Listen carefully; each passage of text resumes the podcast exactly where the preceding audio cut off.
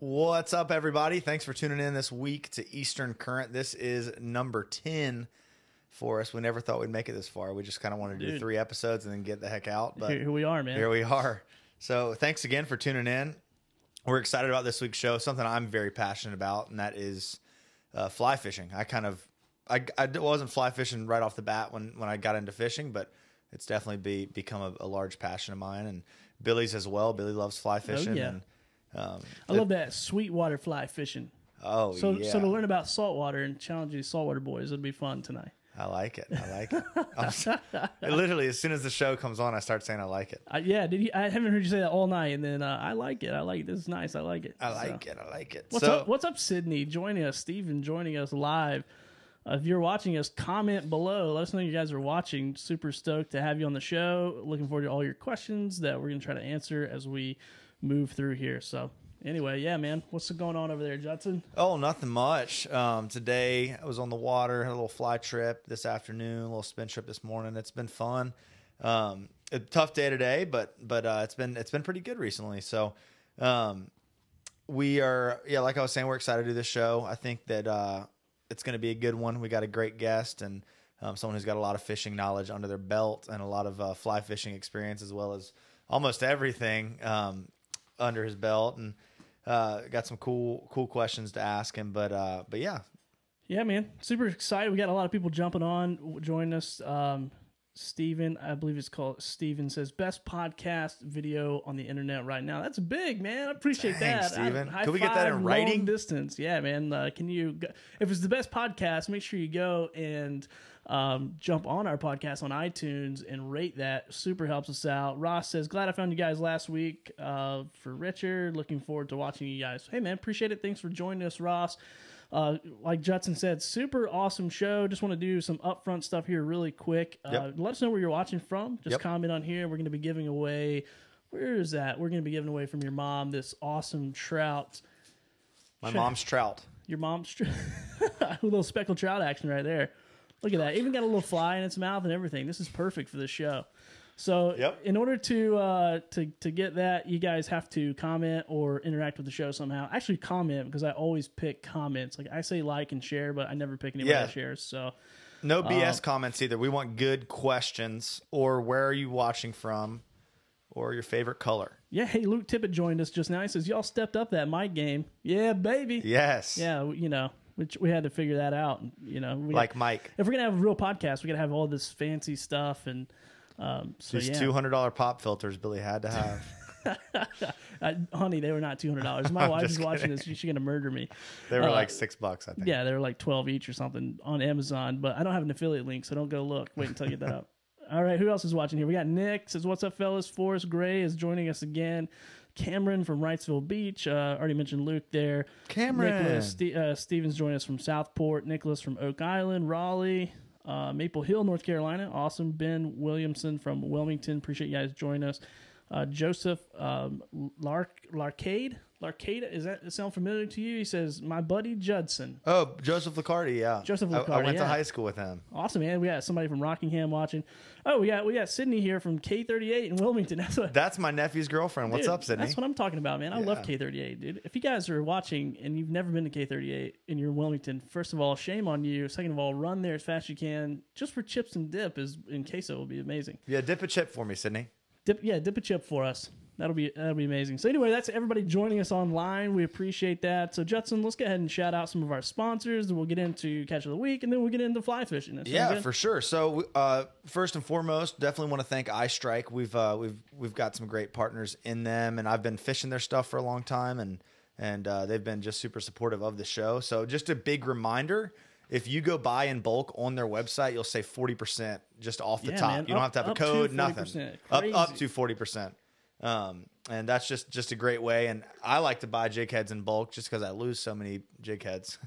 so it's a nice way to do it. And uh, we want to thank AFTCO and Marshware, um, who are also just huge supporters of the show.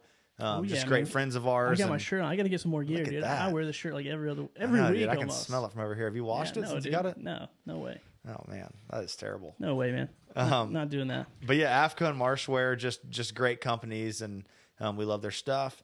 Definitely want to thank Eastern Angling, just a huge company that I really. I'm just kidding. Eastern Angling is my uh, is my little guide business. So uh, Dude, Judson doesn't like to promote himself. If you want to get on the water, get some fish, have some fun, especially fly fishing. It's one of your you know expertise there. Like book a trip with him, man. It's it's pretty simple. You see him on the show all the time. You can trust him at this point. I think after ten episodes, people can trust that you can at least you'll know what I look like when you walk up to the boat. ramp. Yeah, yeah, exactly. You're not gonna be looking around staring. So take him, fi- uh, yeah, take him fishing. Yeah, let him take, Take you fishing. take me fishing sometime. Yeah, yeah, that'd be awesome. I need somebody to take me fishing. If you're watching this, you want to take me fishing. But on the other end, I want to I want to point out what Billy does. Thorpe Creative. He does um, screen printing and custom apparel, which is huge. He's helped me out. Huge. Um, well, it's it's all what you do is really cool, man. I I've been that. I've been uh, you know always wanting to print shirts and hats, and it's just so expensive, and you got to buy all this bulk stuff. And with Billy, I can I can set it up where hey, if I want to get one shirt, I can get one shirt. If I want to get ten thousand shirts, I can get ten thousand shirts. And And if um, he orders ten thousand shirts, there will be another co-host on this show. I will not be here anymore. if I order ten thousand shirts, Billy's taking half the year off. So. Uh, Oh yeah, absolutely. But seriously, it sounds like uh, we're just plugging away. But ser- uh, if you need Well, any we- type we- of yeah, we wanted to you know we want you guys to, to do business with us outside of Eastern Angling. We you know work hard Eastern Current. Eastern Current. Yep, No, yep. we want business with Eastern Angling. But anyways, that's how we support the show. So yeah, man, sure, if you can sure. support us, please do. I, I have no problem in yeah, yeah, that. definitely, definitely. I love you, definitely. Judson. I love your humility. I get so nervous. I'm like, dude, I'm the best printer ever. You're like, I, I guess I can fish okay. You should maybe book me. No, book him. He's good, man. I get nervous. I get nervous. And then if you get out there and he can't drive, Sea Tow will come pick you up. Exactly. I almost needed Sea Tow to pick me up today. I had a double and I was my one bar of gas was blinking on the way back to the ramp from Surf City all the way to Wrightsville Beach. Oh my gosh. So I, it, my my tank holds 18 gallons, and I got back. I filled it up before I f- came back to my house, and I filled it up with like 17.6 gallons. So I was very close to running out of gas. Dude, seven. So how how far? I mean, like, do you get like mileage? I'm assuming. I was burning 5.6. I was getting 5.6 miles per gallon per gallon. running back. So Phew, man, that's like gassing it, huh? I was I was going about 74. Uh, just Gray says, speaking of which, are the shirts available in different colors? Uh, in my end, it only seemed like a single color. Uh, if you're talking about the Eastern Current shirts, uh, just send us uh, send us an email or drop us a line. Tell us what color you want. I can put those on any color. We print them one off and, and ship them right to you. So, um, so no no big deal there. So just let us let us know. We threw that website up. I don't know, man, like episode two or something, just to to have something up there. And Yeah. um, so anyway, cool. Well, man, awesome. That, those are all our sponsors. Go support those guys if you can. Uh, let's go ahead and jump into catch of the week. What's catch of the week going to win? By the way, Catch of the week is going to win. We already know who it is. It's it's a girl. So we've got this beautiful AFTCO sun hoodie. Ooh, perfect. Look at that thing with the hood on it. Can I've put it on a couple times. I don't look that great in it. So. Yeah, I apologize for the smell for that thing. So that is going to Marty. Here we go. Get Nice. Nice. Yeah, you guys Martini five one seven on Martini Instagram. Go follow her. Way to go! Look at that. Uh, We're talking about lady anglers. We need more lady anglers watching the show. I looked at our podcast and our, our Facebook statistics, and we got a lot of lot of uh, twenty five to thirty five year old men on here. So if your ladies fish, tell them to jump on here, and, and we're gonna get a lady angler on here who smokes it and just like have her teach a little bit of of. Well, what are you guys laughing at? anyway. I can't have a serious conversation. You mentioned ladies around fishermen, and they all just like start going, Ladies, ladies. We're gonna have some ladies on the show. All right. Anyway, so we're about nine minutes in, so we're gonna bypass all that stuff.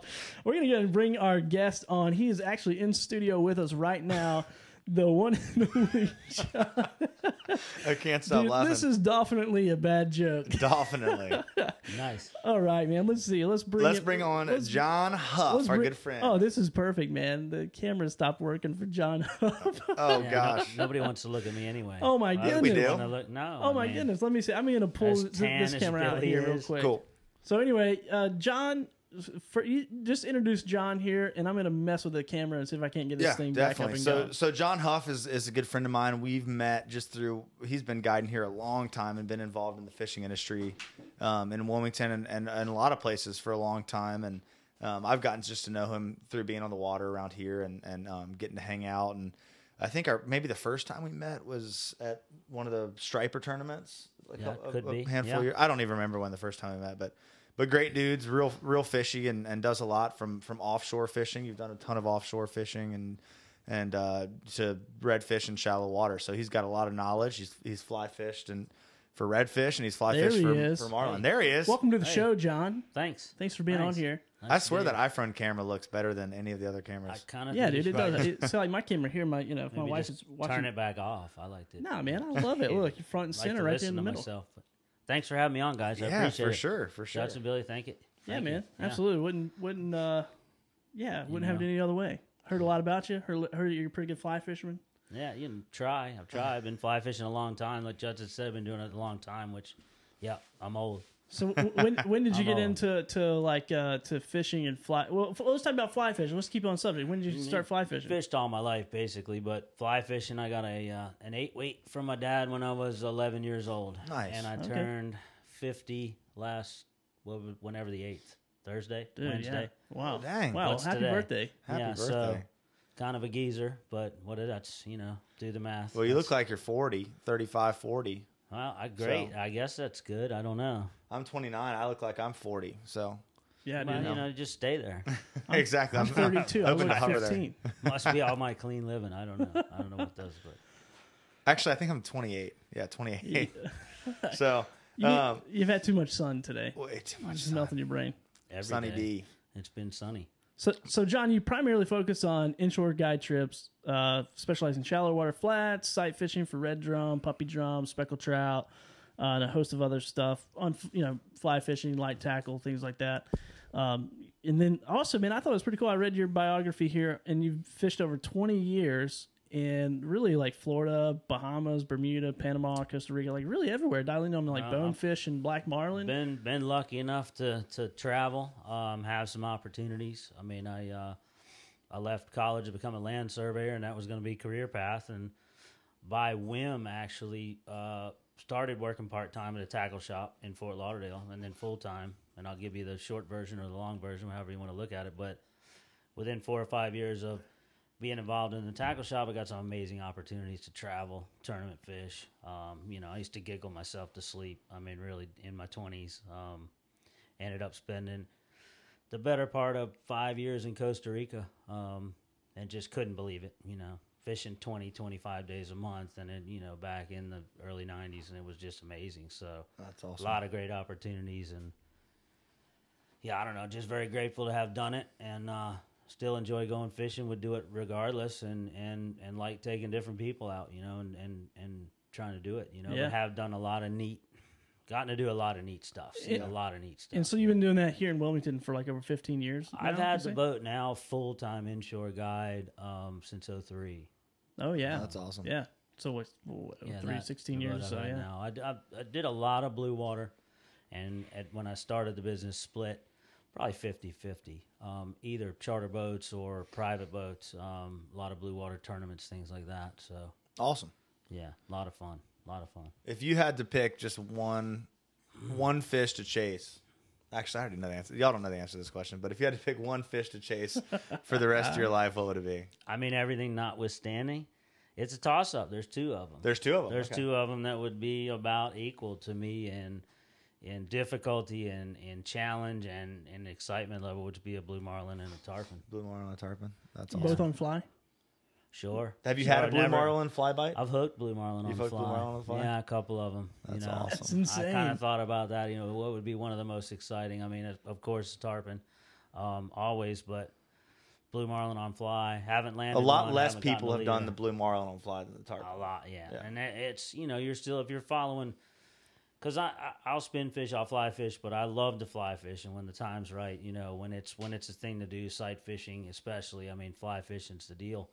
Um, but you got to follow the rules, Right. Otherwise, why? Yeah. You know why do it? And and you can only have a 12 inch leader. Yeah. So with most blue marlin any size and a 12 inch leader, you're just severely limited Yeah. In your And you're talking to about the 12 inch, the bite, section. tippet, Yeah, yeah. you know, and you're still you're not going to go much over 20 pound class tippet, Right, So right. when you only have a 12 inch bite tippet and a two to three foot bill on a medium to small fish, Yeah. Yeah. Slice it up pretty good. yeah, it's a tough game. I mean, it's a Dude, what size rod are you fishing with that? you Look know it's your 20 pound tippet. So I mean, I've seen some of the best angling with an 11 weight. Which Yeah. you, you know Wow. I would throw at certain redfish. You know, Yeah, that's true. Yeah. it, it's more about line capacity, drag, angling ability. Um, you know, but a blue marlin, I, there's a few people who have done it. There's there's some guys that have done it multiple, multiple, multiple times. But you, you know, you're going to dedicate what it takes. yeah. Well, man, Spend a lot of money too. Yeah, dedicate what it. Dedicate time what it and money, time and money in both. Yeah, sure. Well, well, dude, let's let's talk about that for a little bit. And I'm Yeah. just gonna this first part of this the segment here. I'm I'm gonna probably just ask some questions and set up, you know, because I think there's a lot of people. Judson and I are talking about this. There's probably a lot of people that are watching this show and they are, you know, they've fished saltwater their whole lives. And, and I even know, you know, one of my neighbors was like, "Oh yeah, you guys doing a saltwater show? That's cool." He's like, "I've been fishing here my whole life. I've never touched Yeah. a fly rod, you know, like a Right, saltwater yeah. fly rod." I'm like, "Really?" And he's like, "Yeah, I just don't know anything about it." So let's real quick you know, let's talk about the differences. And you know, we I think we all fly fish here, so we can all kind of chime in Yeah, at will sure. or whatever. Um, but you know, a little bit of a difference, or quite a bit of difference with with fly rod versus spin rod. And I think for me, my you know first thing that I always think about is like you know with a spin rod, you're typically throwing a lure. With the fly rod, you're throwing a line, Right. And then you know with with bait, you know with with the fly on it, you're not really Yeah. trying to chuck that fly. But so, I mean, what are the main, you know, kind of differences if you're trying to explain this? Somebody calls you, they want to book a charter, they want to fly fish, they never fly fish before. What's like, how do you explain, like, hey, man, this isn't. This isn't going to come out here because it's difficult. It's like Well, golfing versus. well, like you brought it up. It's just Yeah. I, I talk about it all the time and, and jump in, Judson. But I, I one Yeah. of my things on the boat is like, well, is fly fishing hard? Well, no, it's not hard. But if you don't commit the time to learn how to do it, to learn Right. how to cast, to, to to rig a bit, to use your equipment and what you're trying to do, it takes a certain level of time commitment and practice. Um, you know, but if you if you practice about as much as I, you know, practice golf, you're going to golf like I do, which is just pitiful. and so it's not hard, but you do have to you do have to go through the steps. You know, nobody's born an amazing fly fisherman except for maybe Lefty was, but I, you know, I Yeah. don't know. I mean, um, Lefty Kreh, by the way. Anybody Lefty listening, Kreh. make sure Yeah. you make sure you YouTube that guy. Like, just a uh, He was a legend. legendary and i use his he's got analogies on casting that he wrote that i use all the time and i watch people will change in an hour just from using some of the things he talked about Yeah, that's cool. with Yeah. with casting and just improving it but you know he was a hand-eye phenom otherwise you know you've got to practice you've got to com- you know commit Yeah. the time and and Yeah, yeah. So, and, and, and not to cut you off here, but I, I want to understand and just let our viewers or the people listening or watching the you know the replay or listening to our podcast, like you know. So we just said I just asked you a few minutes ago, hey, what weight you know rod did you use? Let's dive into that a little bit. Let's talk about the weight rods, you know, what they're set up for, the weight lines, because it's really a matching game. You know, I think when you get a, a spin reel, a rod, I mean, it's like okay, braid, how much braid? But when you're talking about fly fishing, it's like you got to couple some some stuff together to understand it, like how the rod and the and the line go together. So you guys want to explain a little bit about that? Yeah, I think one of the things when I was first looking at buying fly rods that confused me was the lettering and numbering on like line packaging. Yeah, So looking at a line and being like, what the heck does that mean? yeah, And so there's really just two differences. There's sinking lines and there's floating lines. I'd say more times than not, people are using floating fly lines. sure Um, Yeah, and that would be agree. like you'll see Yeah, like a I'd say- weight forward, so it'd be WF. Say it's an eight weight rod or eight weight line, so it's WF eight weight forward. So wait wf dash I'm already eight messing it up. Yeah, yeah, F. something Yes, like- that- yeah, that's yeah. yeah. floating yeah for floating, and then the, it, it it specifies the floating, and um, so that's kind of your little code you look for, and then the sinking is instead of uh, F, it's an S, right? Yeah, they'll have sinking, and then the sinking can be like measured in grains. And Yeah. it, it's it's more confusing than it needs to be. It but, is. you know, you can you can simplify it with a little reading the research, or heck, give Judd or I a call, even if Yeah. you're you know you're never you're like I'm never booking with those guys. Call us, we'll at least tell Yeah. you. Yeah, for hey, sure. set this stuff up, and So You know, we so can help. is the forward weight? So you know, because I come from the mountains, so it's a little Yeah. bit different of of a scenario there.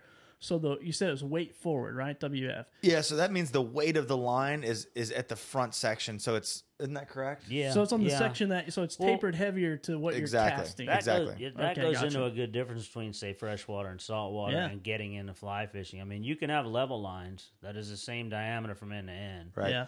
Um, I don't see them used anymore. I mean, even if I'm I'm actually going to an awesome Spring Creek trout place in the Western NC next week. Next week for Oh, a couple of days Oh yeah, that's cool. with a good buddy, and uh, we'll be throwing a three weight, but I'll be throwing a weight forward floating Yeah. three weight. Yeah. I mean the whole time. The And whole- it- yeah. the weight forward is basically your fly line's broken down into a forward head that's usually somewhere around two to three times the diameter of the rest of your line Gotcha. or your running line, and that's the part of the line that's designed to to give yourself some weight to throw with the rod for momentum to load the rod, which is just fancy word for bending the rod Yeah, because the equipment's designed to do a lot for you. Yeah. I watch a lot of people fight the equipment more so than let it work for them, and that that just comes from practice and research Yeah. and a few good lessons on the ground floor. I always say is a great. You know, if you're like, hey, I want to try fly fishing and I want to go out, you know, I want to book Judd or even myself or any of the other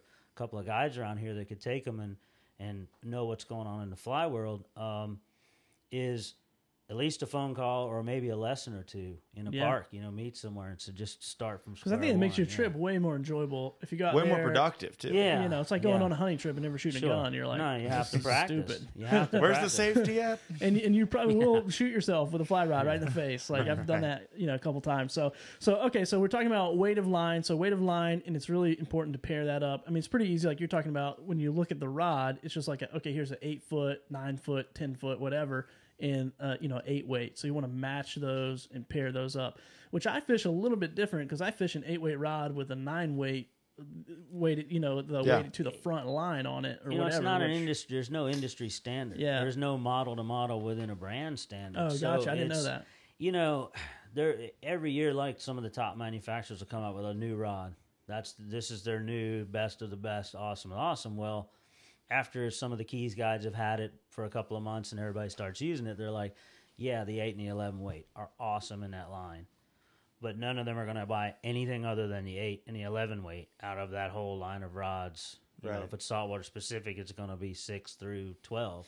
You're like, no, you need this model in the so it it becomes with a good shop and and you know doing your own research to know and then different casters are different i mean i've seen casters throw rods you know that they pick up one rod and they do really good with it and then the next rod forget it you know? Yeah. For sure. And what do you think? So overall, and I know this is a difficult question because you're, you know, like we just talked about tarpon, we talked about marlin, we're talking about redfish and and, and cobia and all, ki- you know, all kinds of fish here that you can fly fish for. But what do you recommend an overall weight that you know, like, hey, I'm either starting or maybe I'm, I got, you know, somebody bought me a fly rod a long time ago for saltwater Yeah, get yeah, for saltwater. I mean, saltwater, it's always been an eight Okay, gotcha. Um, you know, it depends on what you're going to do. You can all you can go somewhere in a seven weight if you've got, you know, maybe you're going to have some use for that or do some speckled trout fishing and things like that. Where a seven, somewhere between a seven and a nine, you depending on. okay, gotcha. You know, with an eight weight, being able to do everything pretty well and, and something you could take with you bone fishing, you know. Um, there's a lot of good entry level rods where you don't have to spend a mint For sure. and the ultra fast rods that kind of were the rage and they're actually come out i know some of the manufacturers have come out with all glass rods where you know they're super slow actions very slow bend very soft rod um, i find a moderate rod everybody can fish it it's a little more forgiving and if you've got somebody that's on a mid-level learning to cast and learning to get into saltwater casting you give them an ultra fast rod It's tough. Yeah, it, it's a confidence crusher and it's It's hard to bend without a lot of line. You've already got to be casting a good yeah, distance. You've got to know how to load it. You've got to really be able to.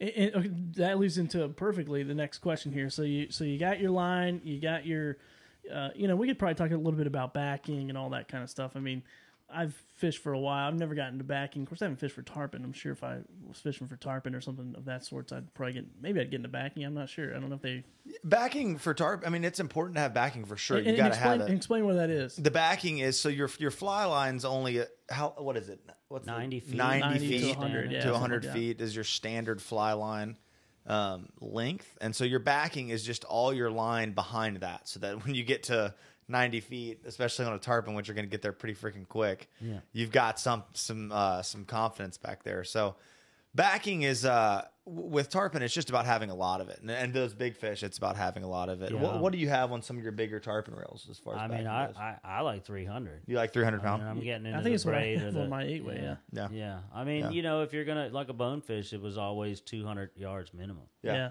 yeah, and I've seen it where that's not enough. And I think if you buy it, they'll like kind of give you that little rating on the on For the, sure. on the reel. And so you get you you know, and- some of the braids now. I've used a lot, I used a lot of the braids. Yeah, you can find some Get some cheaper braids yeah. on Amazon that, Yeah. that you can get a large spool of instead of paying a lot of money for Yeah. like backing. You can it's just braided line. yeah, And Yeah, so- yeah, that's cool. The with a the a fish that's going to pull more drag, you want a large arbor reel. So that Yeah. means a reel with a bigger spool on it, so you can pack a lot more line on there. Yeah, the Okay, large arbor is gotcha. nice. Gives you a, a better retrieve ratio, less memory on your fly line. Yeah, You know, they, they went. I was, it was about ten or ten or twenty years ago when they went from wide, smaller diameter, bigger reels, to larger diameter, narrow. Yeah, yeah, And you know, like a billfish, I'll I'll have six hundred yards of fifty pound braid. You know, if you were chasing blue marlin, I'd have six hundred yards so, of fifty yeah. pound braid. And I mean, in a that- fast that- boat. because your line's pointing to the left and the fish is jumping over here to the right. Yeah, I mean, you're fighting the belly for the first 20, 30 How minutes. fast does this thing go in reverse? Yeah. um, oh, cool, man. So, that, so, and I'm just kind of putting the pieces together for people who've never Yeah. fly I fished, or maybe they're perfect. curious, man. You know, so it, for us, it's kind of like Fly oh, curious. Man, yeah, they're fly curious. um, so we so we got our rod, we got our reel. Uh, we'll talk about maybe reels in a little bit. Reel size, so basically reel size, eight weight to an eight weight rod. I Yeah. mean, pretty good start out. And a lot of those reels will cover a few different weights of rods. so it'll be like a yeah. seven, eight, nine. Yeah, that's that's a good that because I think that's what mine is like seven, eight, Yeah. nine, or whatever. A couple I have. Um, so let's talk about the leader breakdown because that's you know for saltwater it's, it's different. I feel like it's way different than freshwater. So what? do- I don't what- think it's cr- as critical. It's not as critical. There's a lot of times where I'll tie on a straight piece of, of 20 leader. pound, 50 Yeah, Oh, 20, gotcha. 15 pound. But if I'm getting fancy, if I've got a client on the boat that I'm like really trying to impress, maybe I'll tie like 30, 25, 20 or Okay, Step gotcha. 30, around. 20, 15 and, and taper it a little bit. But it really doesn't matter. And I, I'll fish like a seven, eight foot leader for, for redfish here. It's It seems to be pretty standard. That's Yeah. that's about what I like. I Yeah. don't, you know, Yeah. I, I buy. I, I start the season with a handful of of store bought tapered leaders. I like I like the taper, and then when they get down around five feet, or I want to cut a piece off of them, I'll stick a piece of fifteen or twenty pound Yeah. fluorocarbon on Yeah. there with a couple different knot, whatever you know, Yeah, gotcha. um, and add it back. And you know, the nine, ten foot leaders, I don't think are necessary for our darker water reds. I haven't seen them be too leader shy. I mean, if they're gonna eat, they're gonna eat. You can fish thirty pound if you want Yeah. to, but I'll catch them bait fishing sometimes with like I'll be fishing a dock and have 50 pound, 60 pound leader Yeah. on there. Yeah. And That's they, crazy. They don't, And they don't care. care. No, they're not too leader shy. I haven't seen that. Maybe on a little big- tiny fly if you had 60 pound, but Yeah, and it, mm. and it seems like for you know for control of your fly. So say like freshwater fishing, I'm up in the mountains. So and I don't know, you know, I don't know how true or whatever. It's worked for me though. Like if I get a seven weight, if I get a seven foot rod or seven six, I'm gonna try to get a seven or eight foot leader, tapered leader, and Yeah. and put that on and fish with that, and then you know add tippet as I need or or Yeah. whatever. Or maybe even start out with another you know 18 to 24 inch piece of tippet on top of that. Um, but I have researched saltwater is like, no, you need to like eight feet and then like 24 inches of like tippet, you know, and that way you For can just sure. keep cutting that tippet off. And then, you know, before you Retie get in. into your leader. Yeah, Um, yeah. and, I think- and a lot of guys are like, oh yeah, do 40, do like, I think it was like something I got on here, like four, like two feet of 40 or four feet of 40, and then, then like two feet of 30 and two feet of 20, and then put your tippet on there. yeah. If you're building your own tippets. If you're I building guess. your own or, or leader your own leaders, I mean, And. I think the, the tapered leader definitely helps with fly casting because that line's rolling out and it just transitions through that. yeah, because it's got to, I mean, the whole point of the leader is to flip Is that to flip fly, that right? fly over. And, and to it, carry on with your loop. Yeah, Exactly. To, Yeah. to carry it out. I mean, and it does that sometimes. it does. Yeah. Sometimes it's like, oh man, my leader's it's messed like- up. It really Yeah. is and just it cast. seems like a shorter leader, and especially in saltwater, because you got all these elements. You got the wind, you got all the, you know, and then you're throwing some pretty good, you know, pretty good sized stuff. I mean, this isn't like super big, but this is like a clouser. I don't know what is that, like a two inch, three inch, four. What I don't probably know a two a is. half, three Two and a inch half. fly. So that's not that big. I mean, I throw pretty big clousers, and it's like, dude, to really get those 'cause, you know to get that to Yeah, to roll, To- you know, to get yeah. your leader to roll over. But if you're trying to do that, like I tried when I first moved here, I was trying to do that with like a, a seven, eight foot, Yeah. you know, leader, and I'm like, dude, this sucks. Like thrown in the wind. you can and a lot that. of lot of species you can shorten your leader up. you Yeah. know. Definitely. Um, Especially good to some of the ocean species, it seems like. Yeah, I That's good you know, for new you- people to you- know because you know it's like, dude, you can control that way more. Yeah, I, think. mean, you know, the, I'll, like like Judson said, there's a lot of times I'll go to a straight four foot p like have a, a somebody who's wanting to to check it out and do a little saltwater fly fishing. We're like, let's go chase the blues. We got good two three pound blues around. We'll get in the action just to just to get to where you're fighting fish and casting. I D- mean, so I have a question about blues. Those things are Yeah. notorious for biting crap off. Like, is there That's something what you I was put getting the at. end? You, a Yeah. straight, you know, maybe three, four feet of twenty pound fluorocarbon, and then I like the thin knottable uh, wire, like the little Oh, coated okay. Like the surf strand? Yeah, Surf just- Dude, I I think surf that. strand makes a couple, but there's Uh-huh. a, there's one you can just. You know, you can double surgeons it, or uni to uni, Oh, or really? Albright it right to the end, and then you can do any almost any knot you want on your fly. Oh, And that's sweet. That's cool. so I mean, it's cool. as simple a leader setup as you can get. I mean, a billfish leader's r- ridiculous. You know, Yeah. there's some guys that have caught blue marlin we were talking about earlier, and there's fly line straight hundred pound to the fly. I mean, why? I don't. You know, Right. it's like to me that was like n- no, you have no weak link. There's no weak link. That's you know, you just got them on rope. So yeah, that's crazy, man. So, so we'll talk about reel sizes real quick, and I mean, not even reel sizes, but I guess you know, there's because once again, I come from saltwater world, so some guys don't even have any drag on a reel. I mean, you're just I don't know what it's called, but you just like kind of control that Little drag. palming. Yeah, just palm like it. you Yeah, palm it touch with it, yeah. your with your hand. But here, like, what am I looking for as far as like? I mean, I don't know if there's like a drag system or like a drag strength I'm looking for here. Like, what what would that look like? I don't think I've ever pulled a fly drag with a scale. Oh, I Big have. trolling stuff, but I don't maybe just to check it, but usually by hand. It's oh, so you guys okay? by hand, yeah. You know, I don't know about you, Joe, but I, I, I fish a lighter drag because most modern fly reels have what they call a palming rim, where you can actually touch it with your palm. Oh, gotcha. Um, you know, and if, if some of the bigger fish like tarpon or something have your fly line in the water, you don't want a ton of extra drag. You want them to just drag the fly line around For sure. Um, Yeah. and you can always add a little bit extra, and you can always adjust during the fight. But I usually start with just a little bit more that it won't overspin or backlash. You know what it, what it could do on a good bite or something Right. like that. Because that you the know? the drag's tension, like a s on a spinning rod, is what sets that hook. But when you're setting a hook on a fly rod in saltwater, you're strip setting. So, Which so- means- yeah, explain that. This 'cause is a it's big- big difference. big Big, contention here. yeah, don't Big trout difference. Don't trout set. So, so let's talk about this because this is one thing. You know, like I said, I'm coming from freshwater world, and dude, I'm used to what, what they call high sticking, where you're just pulling Rod up, tip up high. and rod tip up high, and hold it, and it's beautiful. I mean, it's like one of the best Yeah. retrieves of, of reeling in a fish, and your hand reeling it. But I think it's a huge mistake here. You'll, when, hook, you'll hook nothing in saltwater. Yeah. Yeah. You might prick them for a second, but it, it's more simple than people make it. It's it's really a, a, most saltwater fish's mouths are very hard.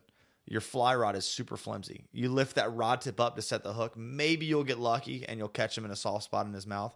But typically, you'll hang him for a second, Yeah. and it'll fly. and- a lot of times, it'll just even- fly straight out of their that's mouth, even if you're pulling. pulling down with the fly line too. No, don't wow. even. Don't So- don't move the rod. Yeah. Strip set. I've So- had, yeah. Okay. What were you saying? I've had people that that that can't get away from lifting the rod, and I'm sure you have. Oh yeah, And Well, I'll it's actually- ingrained in your head, too. it- well, I understand it because I, I'll go. I got a little story right out, but it, I'll have them put the rod tip in the water Okay. and say, okay, on while you're fishing this fly, especially if we're in the action, we've got fish working, we're seeing fish, rod tip in the water, and don't take it out of the water. yeah, two inches under the surface. and that will enable them because the whole they're don't move it, and they'll be able to strip with their left hand a nice long strip, let the fly find purchase.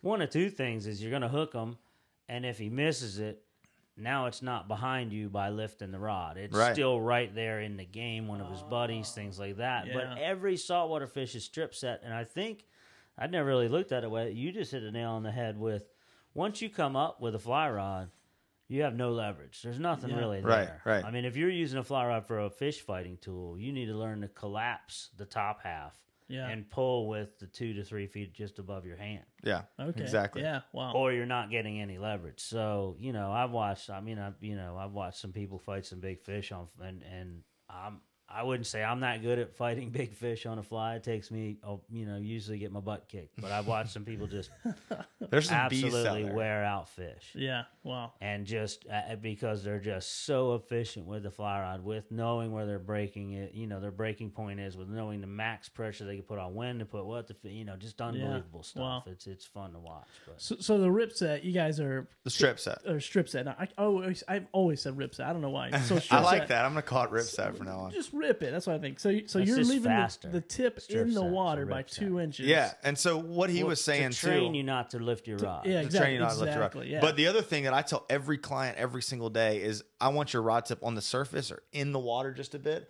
Because when you have your rod tip up, you've got belly in the line. So you've got slack Ah, between gotcha. your hand and that fly. Yeah. So when that fish eats, that's more tension, that's more length you've got to strip to get pressure on that fish's face. Gotcha. So when your lo- when your rod tip's in the water, you've got direct connection from your hand, your stripping hand, to the fly. So you can bury that hook much quicker and Yeah. get pressure on it. Dude, that's good, man. I'm learning a ton. Well, it, it, uh, the first time I went to this same trout camp that I'm lucky enough to go to next week, um, I fished dry fly the first morning oh yeah. and went 0 for 6. Strip setting my bites. yeah. Strip set and yeah. And dry that's just a fact. I mean, I watched Yeah. him eat it and strips and nope, nope, until I trout set. And it took me six or seven shots before I Dude, could yeah. not strip set. You I know? That's think my awesome because first- you always hear it going the other way, but it's nice to hear it. It, works- goes works the the other way. Yeah, it, it's it's reciprocal. You- Yeah, that's This is how you do it in this situation. This is how you do it in this situation. Yeah. Well, dude, I always uh, set stuff like I'm bass fishing. So I sent, um, I, I do fish some ponds here around town just for fun. And dude, I sent one of the sunfish into the next zip code. I don't know where he went, but I was like, whatever, dude.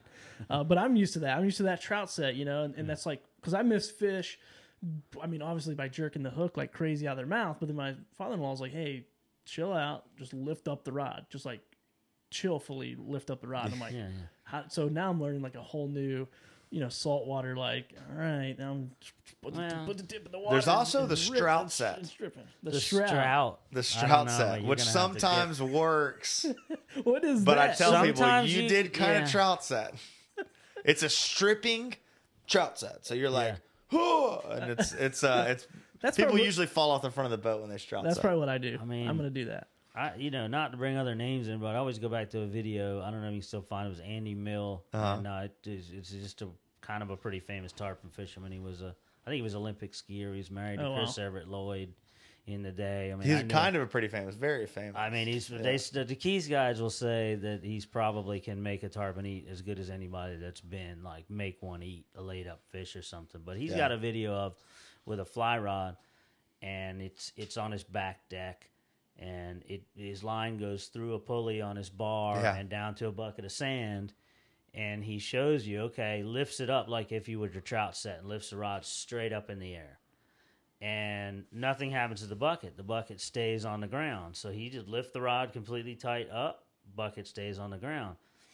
Then he shows you how to start learning what he does when he's putting max pressure, which was come tight straight to the bucket. And you can find the video. I'm just doing it with my hands. You won't Yeah. be able to see it, but come straight point and pull with the backbone of the rod above the grip. The thicker Okay. part, the heavier part. The tip's not doing anything for you and he'll take the same bucket that he couldn't move by lifting the rod and bang it off the pulley with the same no, uh, without changing anything. Yeah. Wow. So and it's exerting a- less energy for the most part. oh, absolutely, yeah. So just coming up with it, you're just collapsing the rod, collapsing the tip, taking the stretch out, and then all of a sudden you've got a really bad angle to do anything to any fish. So Yeah. it's it, Yeah. Okay, so you, you hook this, you strip set it or strout set it, and so now for for yeah, salt. So fishing once again, I'm just coming from salt oh, from freshwater, Yeah, I sweetwater, as someone called on our show before. Um, dude, the sweet water. so Sweetwater. I'm never going to the reel. Obviously, I'm always hand lining in. You know, I'm just I'm just stripping in like small trout. But but here in saltwater world, like what what's the deal? I mean, are, are you trying to go right to the reel? Are you trying to get all that line you'll, in? you'll or how you lose find 'em? reds trying to race to the reel. Yeah. Okay. And I've caught big reds on never on the reel. Yeah. I mean, they pull, but they'll change direction, and they may never go more than you know the fly line from you. Almost, you may not even get in the backing a lot of times. Oh, But, gotcha. Yeah. They'll change directions a bunch yeah, on you. yeah. But I've seen people trying to put it on the reel, like up and now concentrating on reeling, and the fish turns and comes at them at a pace, and the Yeah. fly comes out because Yeah. they were trying to get it on the reel. Whereas if they just stripped to keep them tight, They would have never lost. them. yeah, never So lost. them. tight Would've lines. I'm glad tight. we have the same opinion on that because if Oh, you had had yeah. a different one, I was going to be like, I don't think you're right there. That's fine. That's But fine. no, I long agree with you agree on 100% everything, on that, No, man. I mean, I've seen so. I feel like the majority of the fish I see people lose after hooking them is for that reason. trying to put 'Cause them they're Trying to put them on the reel. I just yeah. always say if the if any fish needs to be on the reel, he'll get you there. Yeah. Okay, Yeah. okay You know? that makes sense. Yeah, if Yeah, he can't that's put you on the reel, don't try to put him on the reel. That's exactly I tell anglers that. If they Yeah. don't put you on the reel, well, if they put you on the reel, great. Yeah, But exactly. don't spend any great effort to get. You know, if you get need five feet of cranking, fine. Yeah. But if you got a bunch of line laying on the deck and he's swimming at you, Don't do one of those hold the rod up and slap the spool and try to spin it all over the Yeah. Oh yeah, dude. I, Take my push pull and knock even you if it works, it still looks stupid. Yeah, it's stupid. It does. Like I got one. Oh, oh Yeah. yeah, come on. Oh, That's awesome, man. Well, dude, I've learned so much just by sitting here. So hopefully, everybody watching the show, I'm going to jump over here really quick just to Facebook. We have a live chat on here, John. So people are asking some questions. Uh, so just want to jump on here. And if you guys have any questions, if you're watching, um, first of all, thank you for joining us. Thank you for watching. And here's a good question from Josh Davis. He says, What do you recommend on casting? I tend to cast about a 45 degree to the side. I've had a few people tell me it's wrong, uh, that I should go straight over my head. What's your opinion? Yeah, no, you want that one? I mean, I, I just had No, that you got same question today. Um, and I go back to a lefty analogy where you're standing in a room. Um, Painting the ceiling. You're painting the ceiling, Yep. and your your your loaded rod. You're you know because the the the tip travel is your more important on where the rod is in the plane relative to you. Yeah. Your tip travel from stop of your back cast to stop your forward cast is your trajectory. So if it's an arc, you're losing energy to the arc. If it's dipping or you're doing other things, so at a 45, it's keeping the fly on a back cast with certain winds from catching you in the earlobe. Yeah. I mean, I hold a 45 a lot, and I'll even hold lower.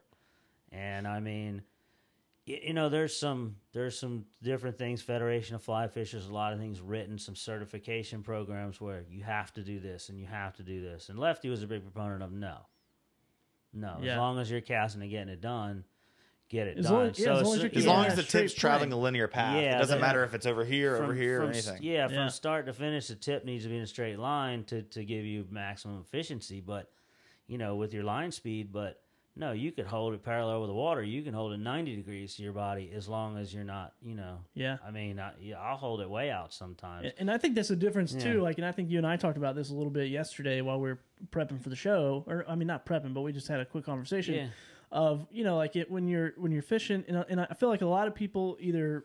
I feel like a lot of people here that I meet go to the mountains and fly fish, Yeah. but they don't fly fish here. Right. And then vice versa. A lot of people who fly fish in the mountains come here, and then it's like, dude, there's a total different world. There's a total different casting approach. Yeah. Because, you know, when I'm in the mountains and I'm fishing a, a six and a half foot creek, like wide, I'm not coming back and, and like, Well, I'm not putting yeah. any arm into it at all. I mean, I'm literally tucked into my side. I'm moving, like you said, kind of a Well, stiff wrist back and to paintbrush. yeah, you know? that goes to, to, to, to the equipment of knowing what your equipment's designed to do. Yeah. You and and a lot of people, I get a lot of oh, I didn't know that, um, coming from freshwater, saltwater, vice versa. But like say, take a three weight in a spring creek, like we were talking about, brookies or something. Um, and you know it's designed for a 20 foot shot to be 25 foot shot to be Yeah. a nice uh, hucker you know throwing out 25 feet Yeah.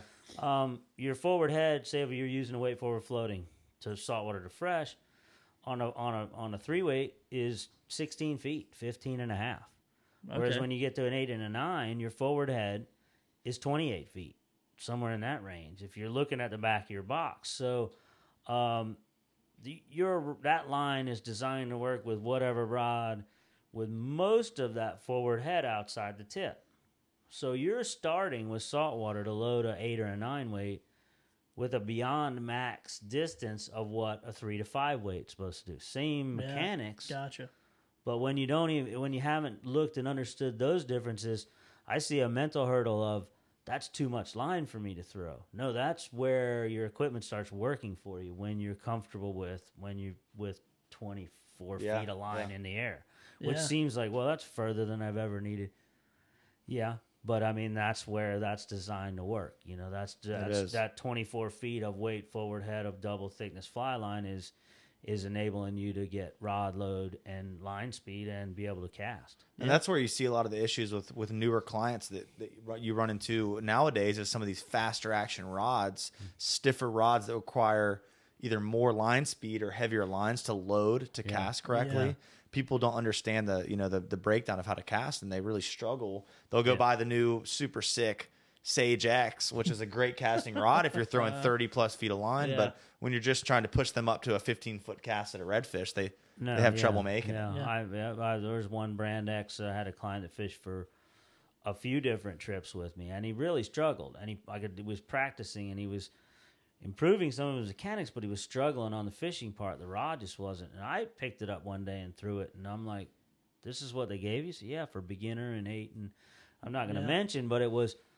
I I really disliked it Yeah. the, the whole setup. I don't know if something was wrong or it was just what it was. Just I couldn't do much with it, and I gave him a very inexpensive, moderate action eight weight that I've found that everybody can throw, and and no matter if I've got a good caster or somebody learning can still fish with it. And he picked it up and threw it three times. He said, "Can you get me one of these?" Yeah. you know, and that was just it. I'm like, yeah. I mean, I, I couldn't understand why he wasn't progressing where he Yeah. wanted to, and and I think the equipment. I mean, at a certain point, the ultra fast rods are going to make you a better caster because they will accept no nonsense. It's Yeah. got Yeah. to be straight tracking. Your rhythm's got to be on. You've got to have no errant movement. So they're going to force you to polish your cast because it really is all timing and rhythm. There's no muscle you can put into it. Yeah, yeah, that's think- true. Absolutely true. I think it'd be mm-hmm. cool. This just popped in my head, but maybe we'll, me and Billy and John, if he's interested, maybe we can bring a couple fly rods out, just do like a some I am beers and some fly man. casting. Yeah. in Yeah, the that's evening. If people are interested, if you want to get into fly fishing, come cast Yeah. ten or twelve different rods and see Yeah. what you like. And dude, there's a cool park uh, up here up the road from us that has like a little walkway on low tide or whatever that you can walk. I think it's I don't know if it's low tide, but you know the ponds all Yeah. fluctuate. You can walk out on. I mean, it's a pretty Oh, good yeah, strip of new land. one, that yeah. way, you got you kind of your front. Throwing it used over to be red, used to be reds on that flat, but now there's too many people. They're right there. I know it- with the with kayaks, people take the And kayaks pages. down it. Yeah. Yeah. Have you All the seen red there fish are in used Pages Creek, people. All the Stop it. There's What no reds in Pages Creek. man, and that's that's good, man. So polluted. Pages hopefully, Creek's polluted. hopefully, Josh, that answered your question, man. I was, um, Oh yeah, what was that? Was the forty? Yeah, forty-five all day. yeah, Yeah. Uh, wherever works, as long as you're presenting the fly where you want to, and Yeah, and I watched a Lefty Kreh video too, man, and he kind of put it like if you put, I'm gonna just go to my main camera here. So if you're thinking about a plane, like so if you put basically like this bench, like if I have this bench and I'm running my arm just straight across that, that's what he said. Like if you can keep it, and he was a, a beginner class, but he's like if you can just keep that rod Well- and, and keep your uh, now once you get casting good, you can like Judson and I were talking about, you can mess with your wrist all you want. But to really keep that straight arm and just keep that real you can nice break your wrist a little bit, but it, it it usually if you watch people that break their wrist, that everything else is so perfect. I mean, there's a Yeah, There's a champion Yeah. distance caster that I, I his name escapes me. I've seen him at shows, and he always breaks the myth. Of, well, you know, the myth of breaking your wrist. Yeah. you can't break your wrist, and everybody's like, "Oh no, never." And he would show you a 120 foot cast on a pie plate in the show. Yeah, that's And he would break his wrist. He's like, "Look, I'll break my wrist a little bit here. It's not the end of the world." Yeah. and I mean, Right. he's you know got hundred feet. You know, Or go throw an eight weight 60 all feet day line the in the wrong way, and your wrist will be broken as well. yeah, you, you're It's not just- him. It's just all about knowing how to make sure your rod tip's traveling that straight path, yeah, flexing but still traveling a straight line. yeah. So And dude, Yeah. it takes time, man. I know, like I started fly fishing like five years ago. Dude, I spent hours, and then I still have one of those.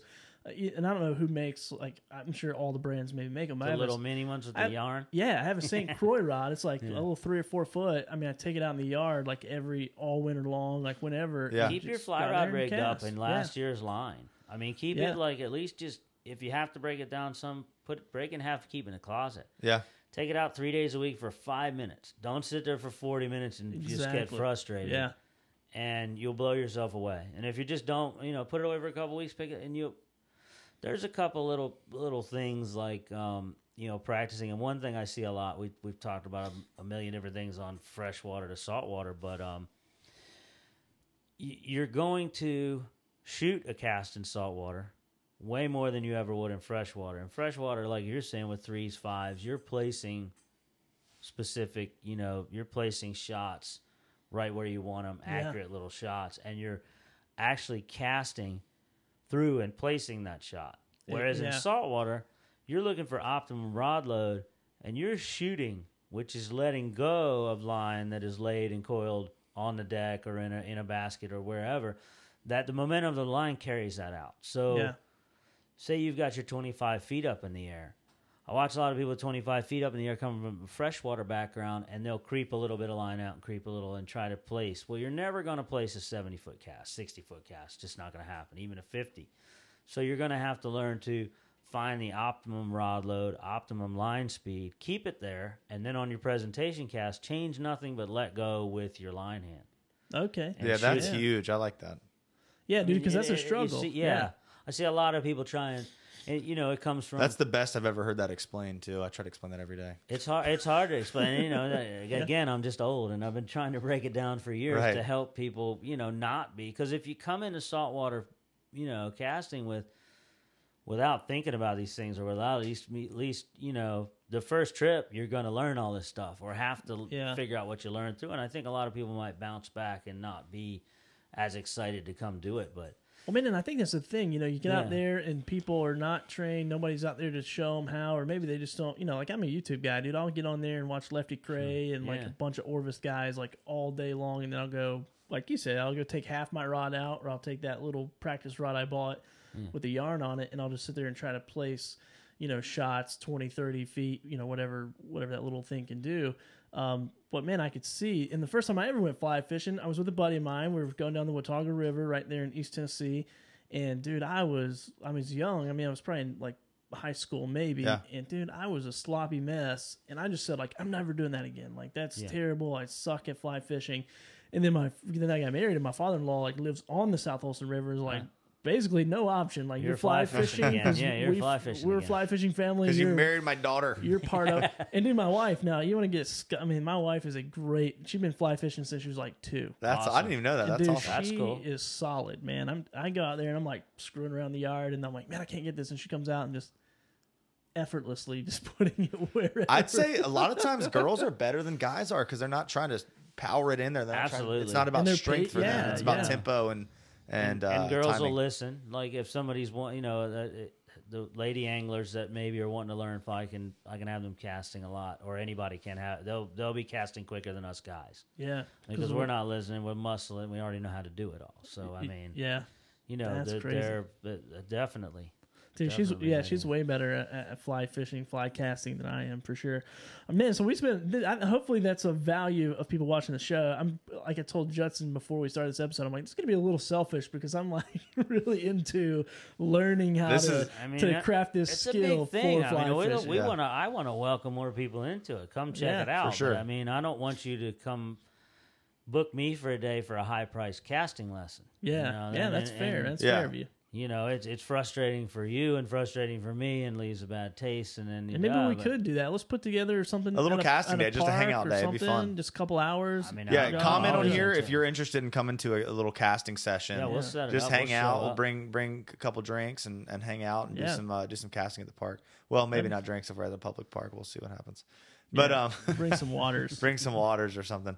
But um, yeah, it'd be super fun to do.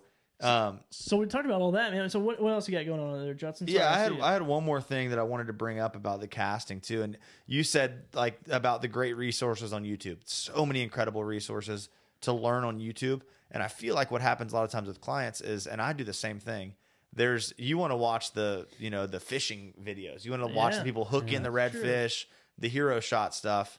Um, and, and you watch a lot of that, and then all of a sudden it's like, oh, this looks pretty easy, you know, like, and, and you you forget that you know that there's so much learning. And I uh, I think it was a famous Keys captain, I can't remember who it was, but said, you know, you can buy the nicest boat, the nicest rods, the nicest fly line. You can have a house in the Keys in Montana, wherever you want to, you know, wherever you want to fish. But the last sixty feet are always up to you. You know, Yeah. There's there's no way to to to make that fly go. Like there's no there's nothing you can buy to make that fly land where it needs to fl- to land. You know. Yeah. So it's all about that practice. It is so important to practice. You're not going to go shoot Yeah. an under par game of golf without practicing. You know. Yeah, I'm never going to shoot an under par game of golf anyway. I'm, I'm not either. Something you can improve upon for the rest of your life. You know, I'll, I I I still like to just cast just to cast. You know, Yeah, go out there and get the timing and the rhythm of a new rod, or just you know all warming up and and the fishing part of it is you know I'm always fishing, but I mean the casting can be kind of uh, therapeutic. I For mean, sure. Yeah. and it's something you can get better at till you're till you're done. You know. Yeah, man, and really I, I definitely, and it's a, such a cool community too, because not only are you, you know, you're learning, you're casting, you're, it's like an art of presenting flies, but then, I mean, we can jump into, we got a few minutes left here, what, I mean, if we run over, whatever, but we can jump into flies too, because it's like, dude, like, you don't have to go out and buy flies, like, you just go out and tie your own and, and do all kinds of stuff. So let's talk about that, man. What are your top, like, four, like, overall, you know, you're you're looking for what like redfish, trout, bluefish. Like, what are four go to Your top four catch flies? And Yeah. with that too, kind of let's maybe if someone were to go buy just a Yeah. couple flies, maybe not your top four, Yeah, your top four, yeah. but also like if someone were to just go spend five dollars on flies, what are some productive ones for I them mean, to have as I'm, well? you know, it might be a harder fly to throw, but everything will eat a crease fly. Yeah, Um, and I just like a crease fly because the bites are more exciting. And a crease fly is kind of hard to explain, but it's a top water fly. It's epoxy coated. Okay, I was gonna ask. It I'm makes like, a little know. gurgle. It's, it's basically just a creased over piece of foam attached to the hook. Oh, It's got okay, an yeah. oval face to it. Um, it's a very sparse tied fly, but it makes a little. You get it just stripping right. It makes a gurgle and a slap, and everything eats it from reds to trout to ladyfish to you know I'm sure a little tarpon would eat it. I mean, but the albies will eat it when the bait's the right size. Yeah. I mean, You got one in there? You're looking for No, Probably one? no not, 'cause crease it's- but flies a, in the crease fly or a gurgler. I mean, I'm a big surface. I have a couple of clients who are like, I won't throw anything but a surface fly at a redfish. I'd rather have one or two bites of surface on a sight caught fish than a subsurface. here's a little But gurgler. I'm looking in here. I'm like, golly, I need to start tying. Some Oh, hold on a second. Here you go. Let me uh, let me Yeah. bring you back on here, Judd. Right This there is, in uh, front of you. That's gurgler. So it's like just like a little basic shrimp fly. This is a terrible looking. And my gurgler, brother always tied, so I never tied. It's very t. I, you know, I build rods and stuff, but I never got everything. I would sit down at a device and have something in my head, and and what came out was not what was in my head. And my brother tied, and I've always had fly tires that could give me something better than what was in my head. So Right. I'm, just, Yeah. I'm going fishing. I, I wish I could, but I I can't. Dude, that's how I am, man. not My, very good at it. like I said, my father-in-law he he bought me like one year for Christmas a bunch of um uh, fly tying gear, and, and I tied a few flies and actually caught fish on them, which was pretty rewarding. Um, but then, dude, I, like he's so good at tying them, and I'm like, okay, well, I'll just wait for you to tie some. I know. I've always uh, tried to find some friends that I can be like, or or some younger guys that are good at t- f- better than tying flies than better at tying flies, and be like, hey, I'll take you fishing, you know, once if you'll tie me thirty flies. Yeah, dude, I don't know if you can see that. That one gets bit, doesn't it? yeah, that one does get bit. I haven't thrown that in a while, but what that's is that? I It's just it. it's I don't what would you call it? It's, It's, a little it's just a piece of rabbit bunny with some sonker. with some Hold- hold on a flash second. and Let me, some. let me bring your full camera on there. I don't you know what half these are. Half these are just like you know sitting there just late at night tying just something up. sparse, light. You know, I like I like something you can throw. It's got a nice weed guard on it. Yeah, I don't know sure. what you would call that, but I have no name for that.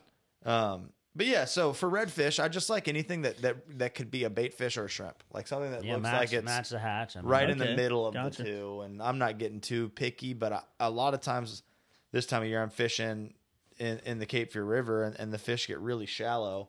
So I want something that's going to land soft. I mean, I'm fishing in six to eight inches of water a lot of times. If Oh, wow. at the most two to three feet of water, but but typically under a foot of water And those are mostly like targeting redfish. targeting redfish. And so anything that looks like a shrimp or crabs. a work. little crab, and and sometimes I like a lot of crab patterns, but some of them the, they don't strip as well. There's as a others. there's a pattern I've used that I've actually just ran out of. A, a, a friend of mine tied it for me, but uh, it's called a quabbit. A A quabbit. quabbit. Yeah, I like- quabbit with a K. Is that And with he- rabbit in there? Yeah, that was. Uh, did That's you like a ever duck meet and a rabbit, like a Scott that quabbit? tied for Intercoastal back in the day. I don't think he's he moved to Durham, but Okay. he went to Belize, and that was one of the recommended man. flies was a quabbit for the permit, and it's it's got some rubber legs. It's very crabby looking. It's very kind of a simple fly with a a little bit of rabbit, Yeah. and so on a pause it breathes, and I have yet to see a shallow red turn the quabbit down if I'm throwing at him. Yeah. um, Wow. I haven't seen that happen. I always tell people too with redfish, it is, and, and in some places and times a year, yes, they can be picky, but for the most part, it's presentation. I mean, Yeah. it's all about just their world is so small. There's so much bait around this time of year Yeah. that they're not going to move to eat a fly. They're gonna they're gonna move 10, 12 inches to eat a fly. So it's getting it, getting it close. It's getting and that get- fly right in there. Yeah. It's getting it to them before they know you're there. Also, Yeah. a lot Yeah. of times, you know, oh, there he was, and oh, we missed. But it, yeah, you saw him, so you never had a chance. And what's the distance that you need to be away? I mean, that, that'd be good for practicing your cast. Uh, like, you know, what's the what's your average? I always shot? tell people 45, it 40 changes depending upon how fast that fish is moving, how slow that fish is moving. And it de- changes depending on the client. But 35 foot cast, Is 40 foot cast fishable. is, is plenty fishable. Yeah. Well, yeah, Um, that's the thing. People talk about distance, and I know a lot of uh, Bahamian guides, especially, scare people off. Well, you got to throw ninety feet, man, and I, I can't see anything at ninety feet, and I don't Yeah. know where my fly's landing in a ten foot circle in ninety feet. so. Right. gotcha? Um, no, it's not that. But you can practice for distance because when you're getting 90 feet, when you're throwing the whole fly line, you're getting maximum efficiency out of your equipment. So to me, what that translates to is when you're on the water, you can make a quicker presentation than that 40 feet. Yeah. You get the 40 foot shot, 35 foot shot, 30 foot shot. If you can get the rod load quick and get to where you can get it, you, you can present that fly quick enough to get in front of that fish, boom, on a turning boat with the angle fish is moving. Um, as opposed to when you're not getting maximum efficiency, you need a lot of false casts to get out there. That goes back to another thing. I don't know how much time we have, but like We can keep we're- we're rolling. good, can man. keep working think it's a good working with um, you know everybody talks about the cast and fly fishing. That's just one component. Yeah. You've got Yeah. to get beyond the cast. You've got to practice enough with the cast so you're not thinking about every component of the cast like a golf swing. You Right. know, if you had to think about okay, transfer weight and swing your shoulder, move it, you know, you're going to fall down. Yeah. Um, so the, the cast is just something that you have to practice so it becomes a little bit automatic. But line management on the boat, Yeah. you know, there's so many times I see somebody, So, especially yeah. from freshwater, pick up an eight weight and with six feet of line out of the tip and the leader, and do 37 false Fall- casts yeah. to get out to where they feel like they're starting to load the rod. Whereas you can flop out 10 feet in front of you on the water, learn how to water load, which is an exaggerated straight pullback, all causing friction on the lo- on the line with the water surface, loading your rod. So as you're going into a back cast, you're loaded, feather three more feet out there, and then go into a forward cast to start working and find out let just enough line out so you're loading it good. But that water load trick and being able to manage the line around your leg is is to me more important than being able to Yeah. throw 80 feet because I'm Yeah. not fishing at 80 feet anyway. For sure. For sure. You know, but true. it's nice to practice at 80 because then you know, boom, once you get, once you feel what it takes to make, like, let your equipment allow you to cast 80 feet, then you can translate that to quick 40 foot shots in front of that fish before he's gone or before he's too close and you spook him or Yeah. whatever, you know. And I'd say another big thing that I had to learn when I moved here was like a double haul. Like I didn't even A know. double haul. I didn't even know what the heck that was. Like somebody's like, "Oh, you gonna fly fish here?" I'm like, "Yeah." They're like, "You know what a double haul is?" I'm like, "Sure don't." What is Watch that? me do the triple haul. Triple. Ah. Triple haul is a dance that I made up. I'm just kidding. So, Double haul is key. It just generates line speed. yeah. dude, yeah. and it- well, and it's necessary here in Wilmington because it's like the Chicago, the East Coast, man. It's like blowing wind all the time. It so is. to, It to is. fish here, it's like I feel like that's a huge thing. I mean, It I, you helps. guys speak to that a I little mean, bit. go back to Lefty. He said it. You know, double haul. What the double haul mostly does is translates everybody's makes everybody's casting errors larger. Yeah, But you know, you've got to get the timing and the rhythm down first to even do a double. You know, to Oh, get into yeah. where a double haul is not going to just yeah. It's like Right. it's like Just a, what is that beat like you. rubbing your head or rubbing your belly and patting your head at the same time? Yeah. That's like that's what it feels like to me when I'm trying to It is, to it do is. that. It's awkward. It's it's so much like different timing. I imagine it's what like a good drummer is really good at. Like yeah, Yeah. yeah, having different tempos going in their head at the same time. yeah. So Uh, we'll do a whole episode on that. That's a neat way to put that. I thought because I do that. I tell people learning the double haul that it is patting your belly, rubbing your head. Right. But the drumming thing, Yeah. you know, to Yeah, it's like you're keeping a few different things going in your head Yeah. at the same time. Yeah, which and is it's the it, it's part. well the thing is it's not in your head anymore. It's like Right. it becomes a muscle memory. It Right. becomes an automatic, you know, response that you just get used to and becomes and then and then you're fishing. Then you're moving on Yeah. to fishing. You oh, know? Oh man, I spent hours and hours, and I bet if I got on one of your guys' boats tomorrow, you'd be like, "You really spent hours and hours?" Because it just it's like golf, dude. You got to go and do it all the time. you time. do. yeah, You do. yeah. So, So- there's two things that I always share. Like this is my bow breakdown. Like in the morning, I want to say these before I forget them because I think they're pretty important.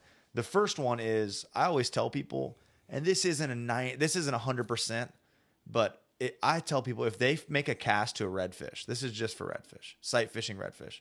if you make a cast to a redfish and you don't feel like you can feed that fish in five strips, then I tell them to cast again. Okay. So it, it- not and that's not five little ticks. Like when I'm in the zone, when I feel like I'm going to be in the zone where I can get bit, I'm stripping it two to five inches quickly. Tick tick tick tick tick. I want that fly moving. I never want it stopping in front of the fish, but I don't want it moving three feet away from the fish Right. at once. And this is my, what I found to be good for me. That there's tons of different takes on this, but if you lay a cast out there and, and you don't feel like with maybe like two or three long strips and then some little ticks, you can make it work. Pick it up and go again because you've typically got what ten, maybe fifteen seconds on a Yeah, fish when you yeah. see them.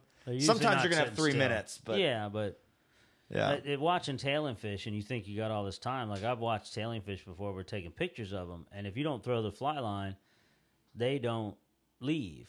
Yeah. But sometimes two shots, eh, they're they, they, they're done. They don't. They maybe don't leave. They don't bust out of there, but they've heard something that's off, and they've heard, and then they're gonna just protect, and you don't get a bite out of them. Yeah. So it's, yeah, um, yeah. The, the stripping thing. I mean, that's. it's it's just I hadn't heard it put that way, but that's a pretty. and that that's that's my thing. I didn't Yeah. hear that from somebody, but it, I, I want to get that fly to that fish as quickly as possible once it's within range. Yeah. And so and and and that means getting the cast there, but also getting you know the strips into there. And the a big thing when fishing to redfish and and any fish that you're sight fishing to. Yeah. You can see the fish, you can see your fly. You're going to be tempted to really rush that fly in there, but you've got to let that fish feel like they found it. Yeah. Yeah. If you Yeah. pull it in there real fast, it's going to spook the crap out of them. Nothing, nothing chases it. There, you know, a small crab or a shrimp or a little finger mullet is not chasing them down, even though they they know that. So, that's one thing I see with people talk about sight fishing is if I don't say anything or, or we don't go over, okay, we see a fish crossing right to left. Where should I hit it? Where should I place my cast? A lot of people are going to try him right on the nose Right. Yeah. uh, and that rarely works. Uh, and another thing too is if you're just short of the nose, now you've got just a close eye. So if you give that fly a little bit of life and he doesn't eat it right away, now your only thing is to strip it closer to the boat, which you're getting to where you're not going to get a bite anyway. Right. So I always tell people to lead the if you know which direction he's moving, even slowly, lead him and just get some of the leader beyond him, and then wait Okay. to present in his sight window, which is that eye to eye pizza slice. What he within, you know, some days eight feet away they're coming at it with reckless Yeah. abandon. Some days it needs to be two feet in front of them. So you've got to put it in the sight window, and that takes a good, you know, you got to be aware of where your fly is, which is another part of the whole puzzle. But getting it in there and looking like something that's crossing in front or A shrimp sweeping across get his nose, away getting from away. him, you know, or oh gosh, Gotcha. there's a red. Let me out, get out of here. Where he he snaps, he snaps and goes, Goes no, after I'm it. going to eat it. Yeah. So we talked a lot about sight fishing. Let me ask you this, and this is actually a question from Griffin on here. Um, uh, do you ever use a fly rod to find fish, or you always sight fishing? Is it so? He says, is it possible to blind cast slash work an area sure. knowing fish are there with the fly Sure. rod? Yes or no? Yeah, sure. Okay. Crease cool. fly is nice. I like to, I like a surface fly. You'll see a roll or something. But uh, um, Something with more presence. Yeah, something I think with a lot of people more think presence. fly fishing, sight fishing. They Well, kinda I put those mean, you together. know, if you're gonna, if I'm gonna say I'm going, to I don't know, if I'm gonna just search and I don't know, I'm typically gonna pick up a spinning rod, unless You, really know, want to get it on the fly. Unless you're really specifically Gotcha. trying to do something like, well, you know, I've fished some stripers in the Cape Fear on fly and haven't caught very many, but I've fished a lot. And I mean, you know, two or three bites in a day for hundreds of casts, all blind. Yeah, I mean, there's plenty of blind speckled Yeah. trout. it's a are good. wintertime workout routine. But you know, bl- you know, without actually seeing the fish, yeah, working it like you would a, you know, a spinning rod. There's there's definite ways to to to blind cast a fly and make it effective. For sure. Okay. And like he was saying, that crease fly's that big, something flashy in the Yeah, water. yeah. Don't throw the little small fly you're going to sight fish with because No. they don't see that unless it's you know within two feet of them. Yeah. So something flashy, something that makes some noise. That's awesome. I'm going to read a couple of these comments because I, I Oh no. this one guy says uh, Nicholas Nicholas Deason. Do you guys know him? I do not. He says I'm going to take up fly fishing just because I'm tired of throwing cast nets for live bait. I like it. Yeah. And we'll then- be ready to spend like a couple thousand dollars on fly tying material and you get sucked into that. So yeah, exactly. And then Quentin Holly said, "Y'all are going to talk me into buying a fly setup." nice. yeah. Hit me up. I got Awesome. one. I'll sell you. I got a bunch. I'll sell you. Yeah. You don't have to break the bank. Get Yeah. something. Well, man, I think we could talk for another hour probably about fly fishing. I mean, because it's a passion of mine, passion of your guys. But um, We'll you do a know, part two. we, yeah, we, we have to. We do, should do another we have one. To do something, do another one, and um, because you know I have this motto in my life. I, I like to leave people with less wanting more than more wanting less, so we can uh, kind of narrow it down. But first of all, I want to talk a little bit about. Um, you, you say you're building rods, you're doing some of that stuff, so I don't want to miss. You know, I feel Yeah. like we, we I wanted to bring that up in the beginning. Yeah, totally no, forgot. that's fine. That's fine. Um, so, so tell us about that, man. It's kind of a new new yeah, venture I've, for you. I've kind of opened up uh, Circle H Outfitters, which is uh, a business here in town. It's kind of an offshoot of my uh, my Circle H charters, and I, I got into fishing for a living, like I said earlier, coming from land surveying as a career path, and was taught how to build rods, build rods in Fort Lauderdale. So that got me into it. Uh, it's pretty tedious. I don't love it. I love the finished product. I love designing it. I love being able to make what what I want to fish with. Um, and you know, so I, I I've been building rods and I've got my store up, and now I've I've, I've got a uh, a small shop where I do custom rods and consulting and kind of boat packages. Uh, some of my blue water stuff um, put together blue water packages for traveling boats and things, but. Um, I do build custom rods, Circle H Outfitters. You can get a hold of me, you know, Circle H Charters. But um, and I, I'm I'm uh, building on that, you know, daily on what I can offer people. But a lot of consulting can get them things they need, um, and a lot of custom stuff. And you know, I'm there just for questions and answers if anybody needs me. Yeah, man. Well, dude, Yeah. I, I think that's awesome. And, and so they can get your information. I just want to give your website out here. It's circlehcharters.com. That's me. That's right. Yeah, That's where I found all your your info here. So My go. cell number's on there. You know, Okay. Don't hesitate to call me even just a question. Yeah. I- you know, I'm meaning to ask you what the heck were you talking about? You know, or call me out on something. We can argue. I don't know. yeah. Hey, that's uh, did I love confrontation? You're more of a lover than a fighter, though. yeah, I don't really want to. I mean, I just argue for fun. So I really, so no. I'll I'll ask this one more question here of Griffin. Appreciate you asking questions, Griffin. Uh, by the way, and anybody else that has last minute questions. Uh, after we follow up with these kind of questions, then we'll let you have some closing thoughts, and then yeah, man, we'll go from there and maybe do part two. Um, so Griffin says, "How do you approach a flood tide? I'm on a paddleboard and can never find fish. How do you locate areas and find? I mean, this might be a loaded question. uh, no. Areas and find fish. He says he only fishes right now behind Figure Eight Island.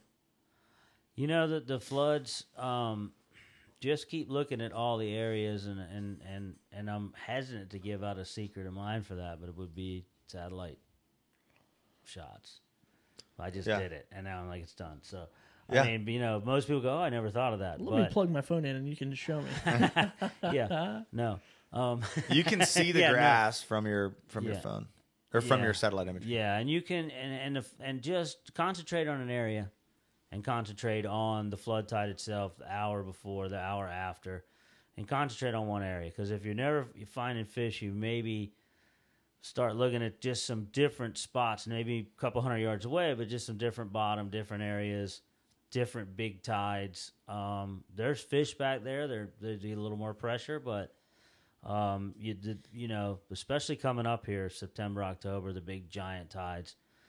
If you look hard enough, you'll find them. And one thing with a kayak is you're a little bit lower, to the, or the paddleboard, you're a little bit lower to the water, and you may want to get up as high as you can around some of the islands and actually wade some of them um, with some harder bottom. Yeah, for you know, sure. get over there with the paddleboard. But a lot of times, you're at a different angle, and if you're making any noise, they're not going to stand for it. They may Right. not spook, but they're going to leave. yeah. So I would say just quick little pointers, like just to, to piggyback off what John was saying, eight to twelve inches of water, yeah, maybe a little bit more. If it gets much deeper than that, you're not going to see them tailing. Areas that have a lot of access to the to the flooded grass, Yes. as far as creeks or bays close to the flat, um, and then also an area that you might already know there's a school of fish or a good number of fish near that grass flat. You got a better chance of fish being up there. So that's kind of what I look for. yeah, I would agree. Or find these guys at the uh, boat ramp and paddle really fast behind them. Yep. oh, man. Well, John, I appreciate you coming on the show. Yeah, oh, man. I me. think your camera d- bogused out on me again here. I broke Um, it. I broke it. Okay, well that's okay, man. We'll we'll just put mine and Judson's ugly mugs up here and talk to you. But I do have one more announcement. Yeah, go ahead, go for So it. So Jay Grisso, real real uh, big fan of the show. Oh, yeah. Uh, he just texted me. He's like, "Hey, will you please share this?" So it's real cool stuff. So on September 14th, there's a you can volunteer your boat to take active duty active duty uh, military personnel Oh, fishing cool. out of Southport Marina. So there'll be a meal wow. provided. It's just a real cool opportunity to get down there. There's tons of people. He was telling me I'm going to try to do it this year and and just be able to take people fishing. Yeah. It's all volunteered time, and it's definitely you know we get to get out there and fish all the time. These guys, you know, they're, they're serving our country, and, and and they don't get to get out on the water, and so it's just super cool for for us to be able to volunteer a boat and get people Yeah. out on the water fishing. That's cool. And what to. date is that on? again? That's September 14th out of Southport Marina. So you can look up the uh, the information online and check out Jay Grisso. Uh, it's J A Y G R I S S O. If you have any questions about that, you can hit him up on, on Instagram or Facebook. Super nice guy, real fishy guy.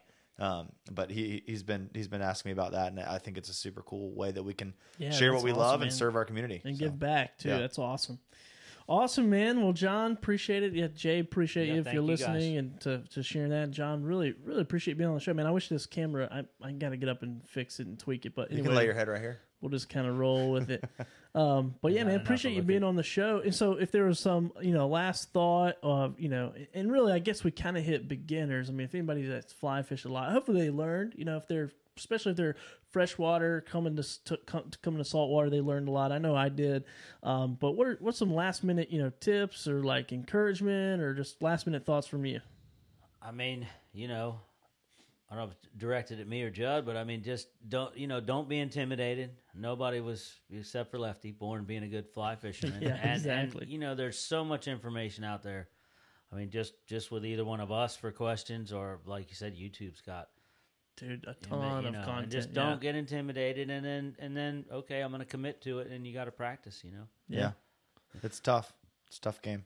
So uh, Luke, not easy. Luke Tippett wants to uh, incorporate a new rule next Oh, boy. year for Striper Fest. Oh boy, He says, "Can we make a rule that John has to fish Striper Fest with fly only this year? Maybe that would give the other guys a shot."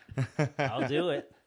I'll do That's perfect. You if you're gonna do it, let's make a team. I want to do it with you That'd be do a fun. fly fishing. because I don't catch be anything fun. during that tournament anyways. So Wait, I thought I saw a tough one. trophy over there for Striper Fest. Is That was one year. I got lucky. I had a client that knew the striper better than. Yeah, I went to John's spot me. yesterday. There's like twelve of them. No. You got like you got to get lucky. That's the only way in that one. I mean, I Yeah. don't know. Man, guys will go catch like twenty the day before, and we, that, that tournament day sucks every year. It feels like it's like It the always- tournament's incredible, but is the a- fishing's it tough. never is Yeah. a good day. I Yeah, mean, the I- fishing's tough. Rarely is it a good day. I mean, I've had the day before the tournament catch like 15, 18 Yeah, fish, and then the tournament day like no bites. that's probably because we're all going the day before, trying to figure out where they are and whack them. it may be. It Oh, might man. be. Hopefully they'll come back after Florence, but they did take a hit. Yeah. Well, man, really appreciate you being on the show. We're gonna set up that. Everybody's saying like, hey, make sure you set up that uh, day in the park, do some fly fishing training or whatever, uh, Cool. casting. Yeah, I'm. Um, dude, I don't see any more comments or questions that I missed on my side. I, I think my system's a little slow at getting them. Uh, but anyway, guys, man, appreciate you joining us for another episode, episode 10 here, talking about saltwater fly fishing. Just a lot of great content, man. I'm going to probably go back and watch this one a few times Yeah. just to, to refresh and, and learn. So, um, It's gotten me excited about a bunch of other fly fishing shows that we can do as well. Dude, we, if this one, absolutely. if we just got into the basics here, there's so much we can there's jump so into. much Go more. real Yeah. specific. Yeah. Yeah. You yeah. uh, Targeting different species and where and how. And There's so much on our little run sheet that we didn't we even didn't touch. even talk about it because we just nerded out on it. So anyway, guys, really appreciate you uh, jumping on here on Eastern Current. Judson and I work super hard to bring the show to you every week. So you'll check out the podcast. It'll be live tomorrow. I try to get that uploaded as quickly as possible, um, and then also it'll be available on YouTube. And then you can always watch it replayed back here on Facebook. Uh, like, share, comment, whatever. I'm going to give away right now this picture that this painting that Judy Brock arguably the number one used to be the fan of the show until she got her card game card card hustle back. She's playing cards with her ladies at, uh, on Tuesday nights now, so she can never tune in. So here we go. Oh, I'm going to man. pick a random winner, and it is. Oh, here we go. Audrey Grisso. Nice. she says, Uh, yeah, so there you go, Audrey. Well, we're going to be sending that to you. I know we sent Jay a hat, I believe, not too long ago, or you handed it off to him. So, anyway, guys, we'll be back next week. We'll update you on the topic. We were working on a trout uh, series of shows, and I think we're going to postpone that for a couple of weeks um, and maybe go a different route for next week. So, we'll let you know. Just uh, follow us on Instagram, Facebook, right here. We don't have a tweeter, we don't have a Twitter. Um, and then, yeah, check out our podcast. Go on iTunes and rate our podcast. It's very helpful when you guys do that. And, and we we changed some stuff on there, so when people look up fishing, now they can hopefully find us. We had, did some word changes and We're learning how how the keywords work on there. Yeah, yeah. If, and if you're great at marketing and you want a free gig, just let me know. Like, come and do some. Take all the help we can get. Yeah, absolutely. Well, guys, we appreciate it. Once again, I'm Billy Thorpe. That's Judson Brock. This is Eastern Current. We'll see you next week, same time, same place, Tuesday, 8 p.m. Have a great week. Bye.